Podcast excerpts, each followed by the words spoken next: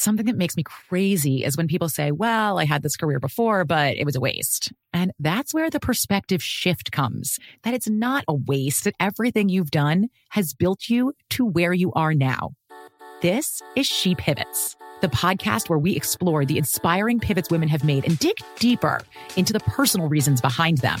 Join me, Emily Tish Sussman, every Wednesday on She Pivots. Listen to She Pivots on the iHeartRadio app, Apple Podcasts, or wherever you get your podcasts. Bring a little optimism into your life with The Bright Side, a new kind of daily podcast from Hello Sunshine, hosted by me, Danielle Robay, and me, Simone Boyce. Every weekday, we're bringing you conversations about culture, the latest trends, inspiration, and so much more. I am so excited about this podcast, The Bright Side. You guys are giving people a chance to shine a light on their lives, shine a light on a little advice that they want to share. Listen to The Bright Side on America's number one podcast network, iHeart. Open your free iHeart app and search The Bright Side. My whole life, I've been told this one story about my family, about how my great great grandmother was killed by the mafia back in Sicily. I was never sure if it was true, so I decided to find out. And even though my Uncle Jimmy told me I'd only be making the vendetta worse, I'm going to Sicily anyway. Come to Italy with me to solve this hundred year old murder mystery. Listen to The Sicilian Inheritance on the iHeartRadio app, Apple Podcasts, or wherever you get your podcasts.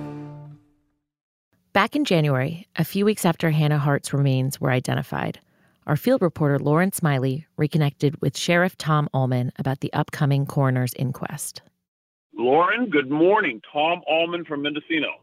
You'll remember Sheriff Allman. He's been on the Hart case since the crash and hasn't wavered on his conviction that it was an intentional act.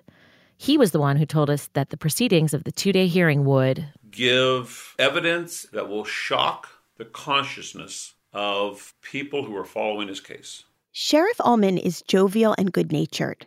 He's a loud talker and sometimes wears a sheriff star pinned to the lapel of his Navy suit. He's been known to give exploding fist bumps. One gets the sense that not only does Tom Allman love his job, he loves the nature of the work, the responsibility, the respect, the attention to detail, and the intrigue. If there was ever someone whose job it is to drum up interest in something as morose sounding as a coroner's inquest, it's him. When I left the meeting hearing some of it, I just walked out of the room and said, Oh my God. He thought live streaming the event would be helpful for everyone at home with questions. Remember what the whole purpose of the coroner's inquest was. The whole purpose is to answer two questions about eight people the manner and cause of death. That's it. The first new development in some time came last month when a California Superior Court judge officially pronounced Devonte dead, even though his body hasn't been found.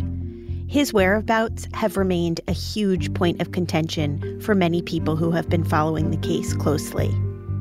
But the court filing from the sheriff's department reads It is more probable than not that Devonte Hart is deceased and died along with his siblings and parents in the vehicle crash. Allman says he is closing Devonte's case with an asterisk. I'm certainly aware of a contingent of citizens who have a belief that Devonte was not in the car. To those and to all, the sheriff's office would certainly welcome any information that would prove our belief incorrect. It is our opinion and the jury's opinion that he lived with his family, and unfortunately, he perished with his family. And the inquest made it clear that Jen and Sarah made a deliberate decision to drive off that cliff.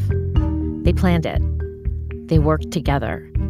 It was not a spur of the moment act. But, as Allman points out, for those of us seeking a tidy explanation as to why, that will never come there's one question that nobody will ever answer, and that's why. We, we can tell you what, we can tell you almost when, we can tell you certainly where, we can tell you who. But um, as a as an adult whose brother committed suicide um, many years ago, I've learned that sometimes the question why can never be answered.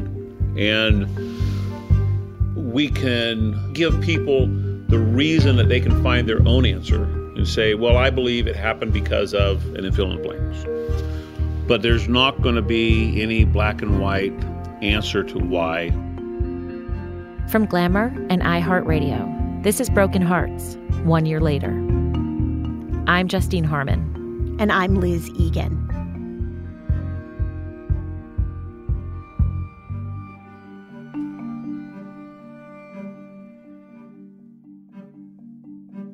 Last week, Lauren returned to Mendocino County to attend the coroner's inquest. Over the course of two days, witnesses ranging from first responders to detectives sat at a wooden desk and shared the brutal facts of the investigation. Behind them was a whiteboard on which assistants taped diagrams of the site and photos of the family. It was especially hard to look at the smiling faces of the Hart kids as the experts relayed the grotesque details of what their little bodies endured before and after the fall. An inquest seats a jury. This one had 14 jurors. But it isn't the same as a criminal trial. During an inquest, witnesses speak straight to a hearing officer. There are no objections or interruptions. During recesses in the courtroom, Lauren was able to grab a cup of coffee or check in with us back in New York.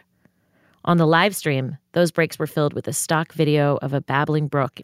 It's a civilized affair, almost amusingly civilized, about the least civilized thing you can imagine. Here's Lauren. I've been to Willits once before. Back in November, I drove through on my way to the Hart crash site. Ominous smog hung about the town, the first sign of the Paradise Fire that had covered Northern California in a haze for a week. The Justice Center is a cream colored stucco building that used to function as a bustling courtroom, but now serves as the police station. As Tom Allman explained it to me, Willits is a small town of 5,000 people. We are in a courtroom that hasn't been used for over 12 years because the uh, the Superior Court of the state closed this courtroom officially. So this is not actually a courtroom. We're in a justice center. Literally, it has not been used for 12 years. And so we came in here a couple weeks ago and we looked at it and we changed the battery of the clock and we put up a new calendar and it's ready to go. The courtroom fits an audience of approximately 50, but nearly half the seats are empty. No family members, adoptive or biological, are in attendance. The Hart's neighbor, Dana DeKalb, told me she'd be watching from home. The inquest is conducted by Matthew Guichard, a white haired attorney with nearly four decades of law experience. Guichard's diligent and soothing manner kept things on track, he typically oversees inquests back in the Bay Area for deaths that directly involve law enforcement, like a police shooting or an inmate dying in custody. He's done more than a hundred of these. Before it all begins, I have questions. Big ones. I want to know what investigators heard from the friends and family members who declined to speak with me on the record. I want to know at what point, after fleeing from CPS, Jen, Sarah, or both of them together finalized their plan. I want to know whether the kids had antihistamines in their system to treat allergies or if their moms gave it to them to lull them to sleep. I want to know where Jen got the alcohol that was in her system. Did she stop somewhere on the side off of Highway 1? Or did she bring it with her, knowing she might need it for what was to come later? Call it closure, even obsession. I want absolute clarity about what happened in those final days. And I thought I'd just tell the jury how we're going to proceed today and for the record, I'm going to initially call some of the first responders, and I mentioned the names. The inquest is a step by step presentation of the forensic evidence collected over the course of the past year. Evidence the California Highway Patrol says took tens of thousands of hours to compile. The key testimony comes from CHP officer Jake Slates. Much of what Slates disclosed on the stand is familiar territory for listeners of this podcast. But there are new details and accounts too. He says that after the photo of Devonte hugging the cop went viral, Jen received harassing emails. These were not invented. Slates read them himself. Another shocking reveal. There was a new witness, a camper who says he heard the revving engine of the Yukon and a cry from the bottom of the cliff at 3 a.m., but dismissed it as an animal sound. It's awful to think someone could have responded sooner, but the inquest pathologist, Dr. Greg Pizarro, thinks it's unlikely anyone could have survived a fall of that magnitude. The deaths, he says, would have been nearly instantaneous. Slate says when rescue workers towed the Yukon back up the cliff, Jen's body, which had been wedged behind the steering wheel, fell some 60 feet, which made it difficult to identify her at first. Those details are hard to stomach, but deep into the second day of the inquest, we got the answer to a question that has been bugging us for over a year. What role did Sarah Hart play in all of this? Was she complicit in Jen's plan?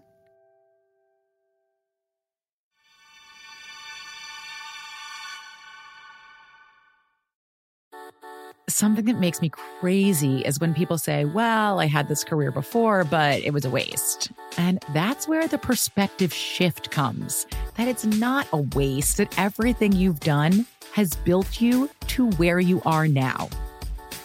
This is She Pivots, the podcast where we explore the inspiring pivots women have made and dig deeper into the personal reasons behind them. Join me, Emily Tish Sussman, every Wednesday on She Pivots as I sit down with inspiring women like Misty Copeland, Brooke Shields, Vanessa Hudgens, and so many more. We dive into how these women made their pivot and their mindset shifts that happened as a result. It's a podcast about women, their stories, and how their pivot became their success. Listen to She Pivots on the iHeartRadio app, Apple Podcasts, or wherever you get your podcasts. Hey, I'm Rachel Martin. You probably know how interview podcasts with famous people usually go, right? There's a host, a guest, and a light Q&A. On NPR's new podcast Wildcard, we have ripped up the typical script. It's part existential deep dive and part game show. I ask actors, artists, and comedians to play a game using a special deck of cards to ask some of life's biggest questions. Listen to NPR's Wildcard on the iHeartRadio app or wherever you get your podcasts. I'm Tamika D. Mallory. And it's your boy, Mysonne, the General. And we are your host of TMI. New year, new name, new energy, but. Same old oh, yeah. And catch us every Wednesday on the Black Effect Network, breaking down social and civil rights issues, pop culture, and politics in hopes of pushing our culture forward to make the world a better place for generations to come. But that's not all. We will also have special guests to add their thoughts on the topics, as well as break down different political issues with local activists in their community. If you like to be informed and to expand your thoughts, listen to TMI on the Black Effect Podcast Network, iHeartRadio app, Apple Podcasts, or wherever you get your podcasts. That's right.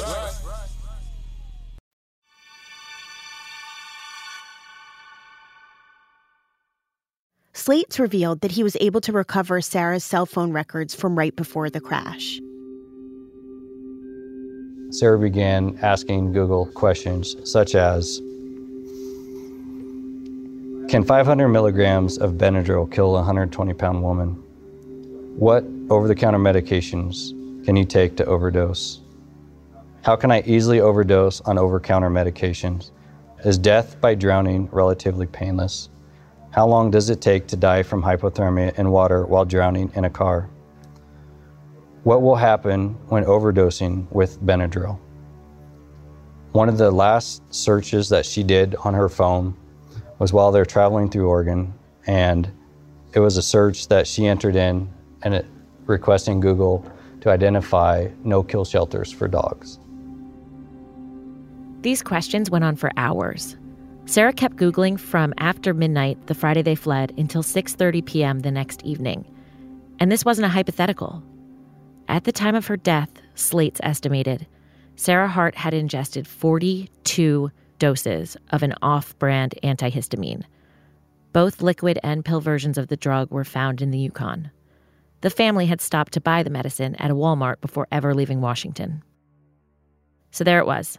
Sarah was in on it she wanted to die. She wanted all of them to die too. And she wasn't the only one with shockingly high levels of the drug in her system. Marcus, after doing the math, would have had to take in 19, approximately 19.2 uh, single dose units. Abigail would have had to take in 14 dosage units, and Jeremiah would have had to take in 8.8 single dosage units. Um, in order for them to get that level at that point that the blood was drawn. Now, that doesn't mean that they took that number.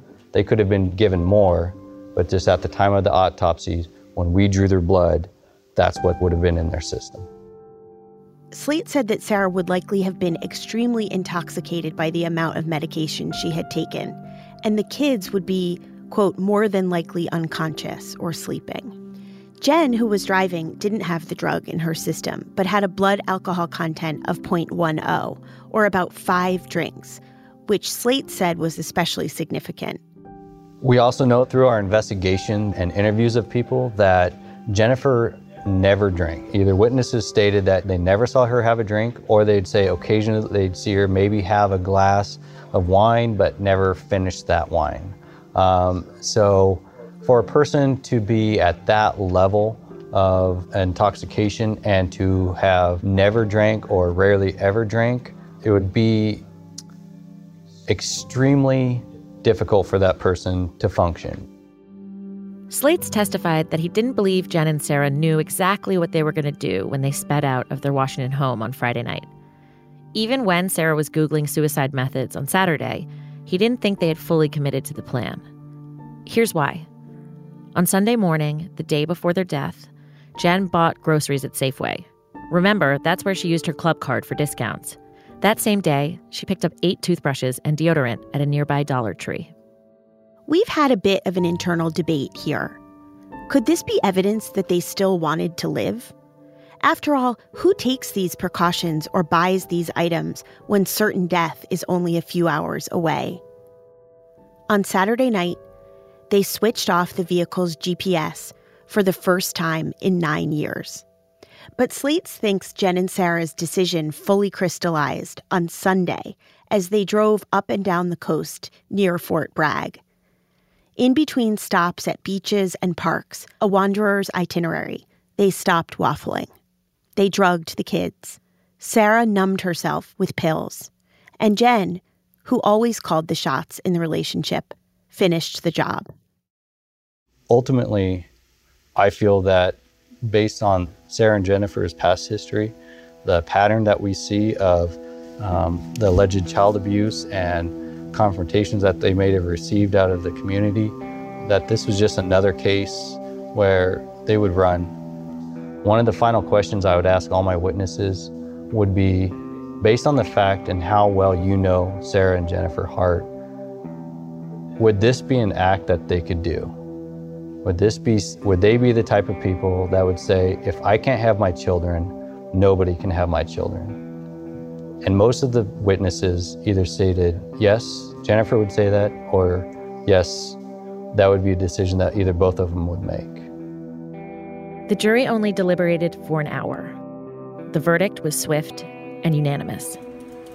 The death certificates for Jennifer and Sarah Hart will be listed as suicide and the six children who perished on that day, their death, certainly as a jury rule, was determined to be at the hands of another, other by accident, and their death certificates will list homicide as the manner of death. Afterward, most jurors quickly made their way to their cars, but one, Tony Howard, stayed back to talk to reporters for a few moments. I'm going to be really honest with you guys. Coming up with the decision really wasn't the hard part. Dealing with the whole tragedy was the hard part. There was some discussion, however, uh, after some short discussions, it was uh, unanimous. Yeah. Just the magnitude of all the children. Um, that was a hard part for a lot of people. It's been nearly four months since we wrapped the eighth and final episode of Broken Harts. Since the series launched in December, it's been downloaded over 6 million times. Something Liz, Lauren, and I didn't expect when we first started thinking about this case. With the wide reach of the series also came comments from our listeners, many of whom experienced the same roller coaster of emotions we did while trying to better understand what happened to the Harts. There was positive feedback, about how we viewed the story through an empathetic lens, question how social media can distort the truth, and how we were able to reveal the cracks and loopholes in the interstate adoption system. There was also criticism. Were we really the right people to tell this story? Should we have brought our own experiences as mothers into it? And how could we have used the word antihero to describe Jen and Sarah in the final episode? We've read all the reviews. And one point of clarification anti hero doesn't mean a sympathetic hero. In fact, it means the opposite. An anti hero is someone who altogether lacks heroic qualities. And Jen and Sarah were not heroic. While the details revealed at the inquest confirmed the worst of our suspicions, we still believe that trying to see the humanity in even the ugliest stories is the only way to understand why people do the things they do. More than anything, we created this podcast not to tell a story perfectly or to solve a crime, but to try to give a voice to six children whose own voices were silenced. Their names were Marcus, Hannah, Devonte, Abigail, Jeremiah, and Sierra. Through all of our reporting, there were very few recordings or pieces of evidence that could help us fully understand the hell the Hart kids endured. A few weeks ago, a listener emailed us about her own experience. She says she was one of four black siblings adopted out of foster care by a white family across state lines. And her story bears more than a passing resemblance to the Harts. She told us it was hard to listen to this podcast because so many times she thought, that could have been me. My mother, during the 80s, had a crack addiction for about 20 years. She had eight children total So a little blurred because I've never been able to get a clear cut story from my adoptive mother. Because of the sensitive nature of her story, we've chosen not to use this listener's name. They were like the granola eaters. If you had a blueprint, it was them. They were vegan, Hindu, tree huggers. You know, we didn't have any processed foods. The clothes were hand me down. I mean, wild hair, you know, like the ultimate hippie lifestyle. And for us, it was shocking because we're coming from, you know, eating uh, Long John Silver's and living in a home with other black people. So it didn't, of course, start off to be a horrible situation because their intentions, in my opinion, were good. And they have to be because of the fact you're taking on children that you know will have some type of attachment issues, emotional issues. They have a, a slight understanding of the children that they're bringing on, but I don't think it's a full understanding of what they're about to take on. She says she and her siblings only took instruction from an older sister. There were trust issues, there were behavioral issues. She thinks her adoptive mother became overwhelmed by her lack of control over the kids. She thinks, no, she knows, there are many more children with a similar story, and she wants them to know they're not alone. She wants to help lift them out of the despair she so acutely understands. Her type of punishment wasn't necessarily that she would hit us or beat us. She started off doing that and realized it really wasn't effective for us because, you know, we came from foster care. We used to get our ass beat all the time with belts from the foster parents. So you would really have to do a number on us for us to really be moved by violence as far as punishment. She used to starve us so bad that we would steal from the neighbors. We would break into their home and raid the refrigerators. We were the most hated children on the block because we wouldn't steal things. We'd break into their homes and steal food. CPS got involved a few times, but the warning signs, and there were many warning signs, didn't sound any alarms. People saw what they wanted to see nobody's coming out to check up on five children. They're just not. It's too far out. The closest office probably would have been a good two and a half hour drive. They just felt, like you were saying in the podcast, that what could possibly be wrong? Thank God these white people want to take care of these black children who are addicted to crack and have all these issues. Thank God. Like, we should be grateful that they've been adopted as a sibling group, you know? She has thought long and hard about trying to press charges, but it's complicated. I still have relationships with both of them. I actually just spoke to my dad yesterday. He has a, a new partner, and um, she's really helped him not try to sweep things under the rug. She has been able to kind of give him perspective as to why his children are so mad at him and what he's done. Now, has he truly internalized it? That's his burden right there, the bear and with also my adoptive mother, you know, there's no way she cannot sit here and think about the things that she's done and feel some type of way. That's also her burden. She says she'd like to write a book about all of this one day. She has a baby of her own now, and while it's been healing to feel that love, it also reminds her of what she lived through. Now that I know what it feels like, and I knew it was going to change after, you know, I had a child, because everyone always tells you you feel different when you have a child. And now that I do, it's like I don't understand how you could even look in the face of a child and neglect them, not feed them, or do anything.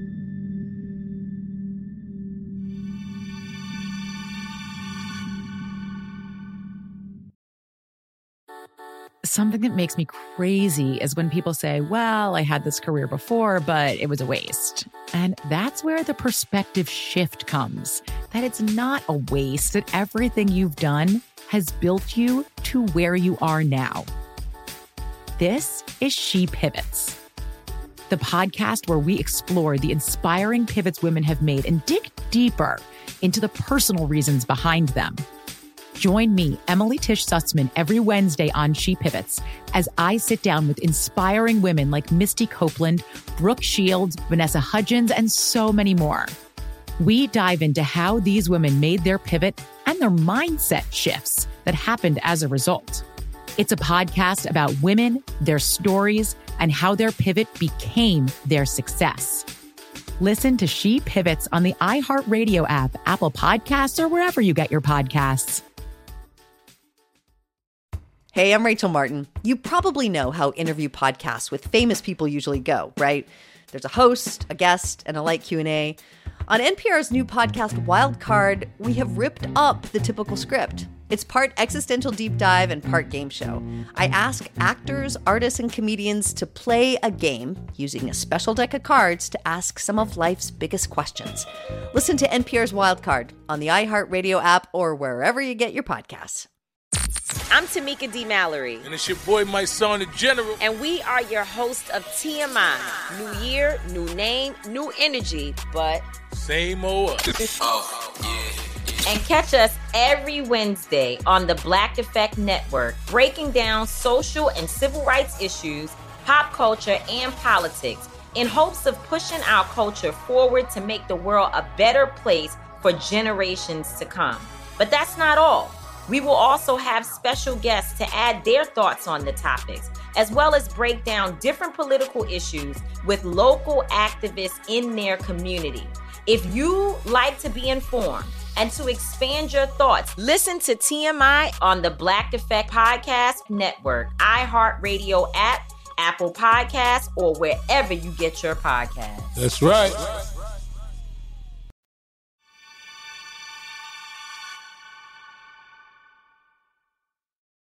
So, where do we go from here? There was a woman at the inquest named Mary. She says she never knew the Harts, but the story hits close to home. She adopted three of her four kids out of the foster system and knows firsthand how taxing and isolating it can be to raise children, especially multiple children, who have experienced trauma. You know, when you're going through the process uh, out of fostering into adoption, you know, there are people and agencies around that can answer questions and, you know, uh, provide some amount of support. But for most families, once the, the adoption papers are signed, you are pretty much on your own. And of course, it's it's after that time where a lot of the um, issues come out from you know whatever led to those kids being um, taken away from their biological families, whether it was abuse, neglect, um, drug and alcohol issues, violence. Um, that is all going to come out eventually, and sometimes when the kids are younger, but very often when they're teens. And you know, if you have more than one teen going through all those issues at once, it, it can be really extremely challenging. I told a few friends that I was thinking of coming, and they all tried to talk me out of it, knowing that it would be really distressing. But um, I don't know. I, sorry. No, it's okay. I just feel like I need to be a witness to what happened, to the tragedy of their family. Mary hopes that if anything comes from the rehashing of the gruesome details of this case, it's reform in the adoption and foster systems. This is not something that was just obviously happened overnight. It's something that happened at various places over time. And um, I mean, I, I don't know them. I've never, you know, met anyone from the family But as an adoptive mom, um, if something's going to come out of this, it shouldn't just be about finger pointing. It needs to be about what help and support can we give other people who are in these situations where you just feel like you don't know where to go or who to turn to and who can help. And um, that, I mean, if we're going to um, honor them in any way, that to me would be would make the most sense. Sheriff Allman hopes this story and the findings from the inquest will show lawmakers how desperately we need a national database for child abuse. After the inquest, he held a brief press conference. We have a national database that reports mental illness, which prohibits them from having guns. We have a national database for criminal histories. We also have a national database for gun registration. We do not have a national database for child abuse allegations. And the fact that there were five states involved Texas, Minnesota, Oregon, Washington, California certainly should be a an enlightening moment for our national legislatures. I'm not going to say that, that if there, we had a national database that the Hart family would still be alive, but certainly there would have been more of an investigation and find out if the adoptions had been appropriate and, or if CPS should be a little bit more involved in what they were. And then it was all over. The live stream shut off. It was time for Lauren to go home. After all was said and done, Sheriff Allman circled the parking lot, shaking journalists' hands as they got into their cars and saying goodbye to investigators. He finally walked over to where I was sitting on a bench and asked why I looked so despondent. I had, in fact, found the last bits of the puzzle shocking, just as he'd predicted, imagining just how awful those last hours were for the kids. And when the hearing officer read the verdict, the most closure we'd ever get in this case, I ugly cried silently for a few seconds before collecting myself. I didn't even want to be at an inquest. I wanted to be at a trial with someone there to actually punish, someone to take the blame. The Harts is a horror story, yes, but it's more explicitly an American horror story, one that could only happen here, and one that was aided and abetted by the culture in which we live. And I'm not just talking about our adoption courts and CPS systems. If we believe Jennifer Hart, and to a lesser extent Sarah, were con women, as friends and neighbors we've interviewed now understand them to be, then it's worth considering this. A con woman doesn't succeed by making up new rules for society. She succeeds by artfully using the rules, by playing on our expectations.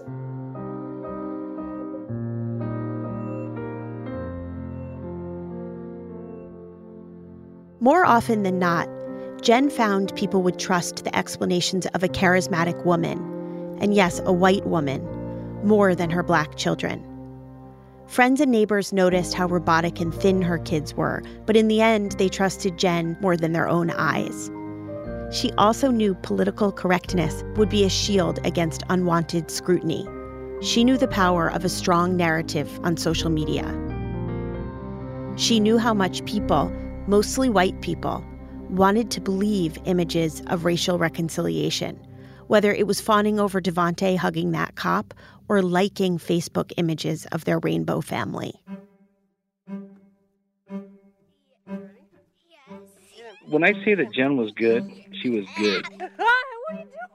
They were one of my early role models for what like a non-traditional family could look like. Try again. Everyone was very envious of them because of how they could pull this off, how they can raise these six quote unquote developmentally delayed children. There's no part of me and all of my looking back that's capable of seeing that it was just a charade. We assume that people who are abusive are abusive both in their private lives but also in their public lives. And we know this now not to be true.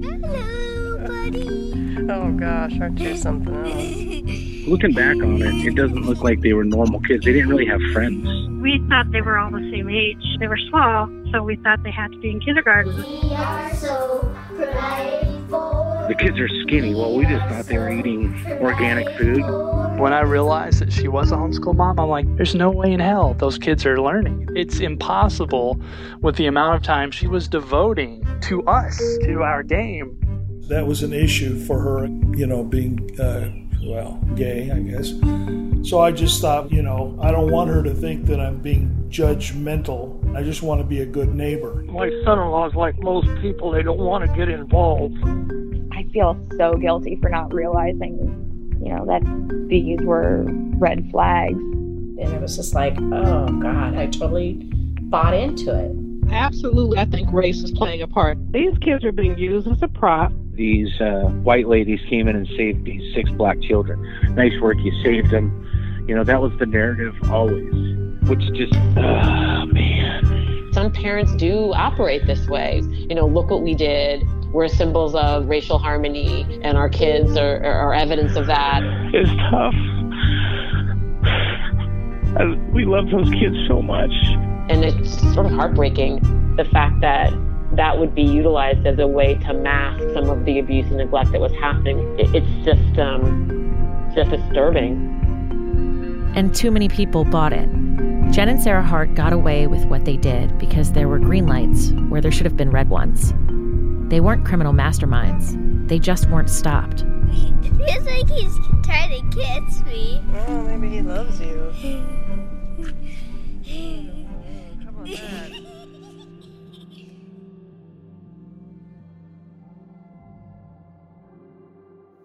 Broken Harts is a production of iHeartRadio and Glamour.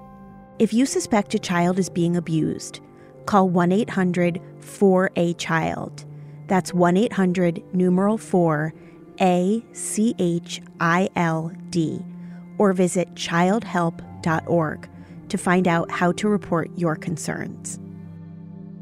For access to exclusive photos and videos and documents about the case, visit glamour.com slash broken harts. Have questions for us about this podcast? Reach us on Twitter at glamourmag or at broken harts pod. If you like what you heard, leave us a review. Broken Harts is a joint production between Glamour and How Stuff Works, with new episodes dropping every Tuesday. Broken Harts is co hosted and co written by Justine Harman and Elizabeth Egan and edited by Wendy Naugle. Lauren Smiley is our field reporter. Samantha Barry is Glamour's editor in chief.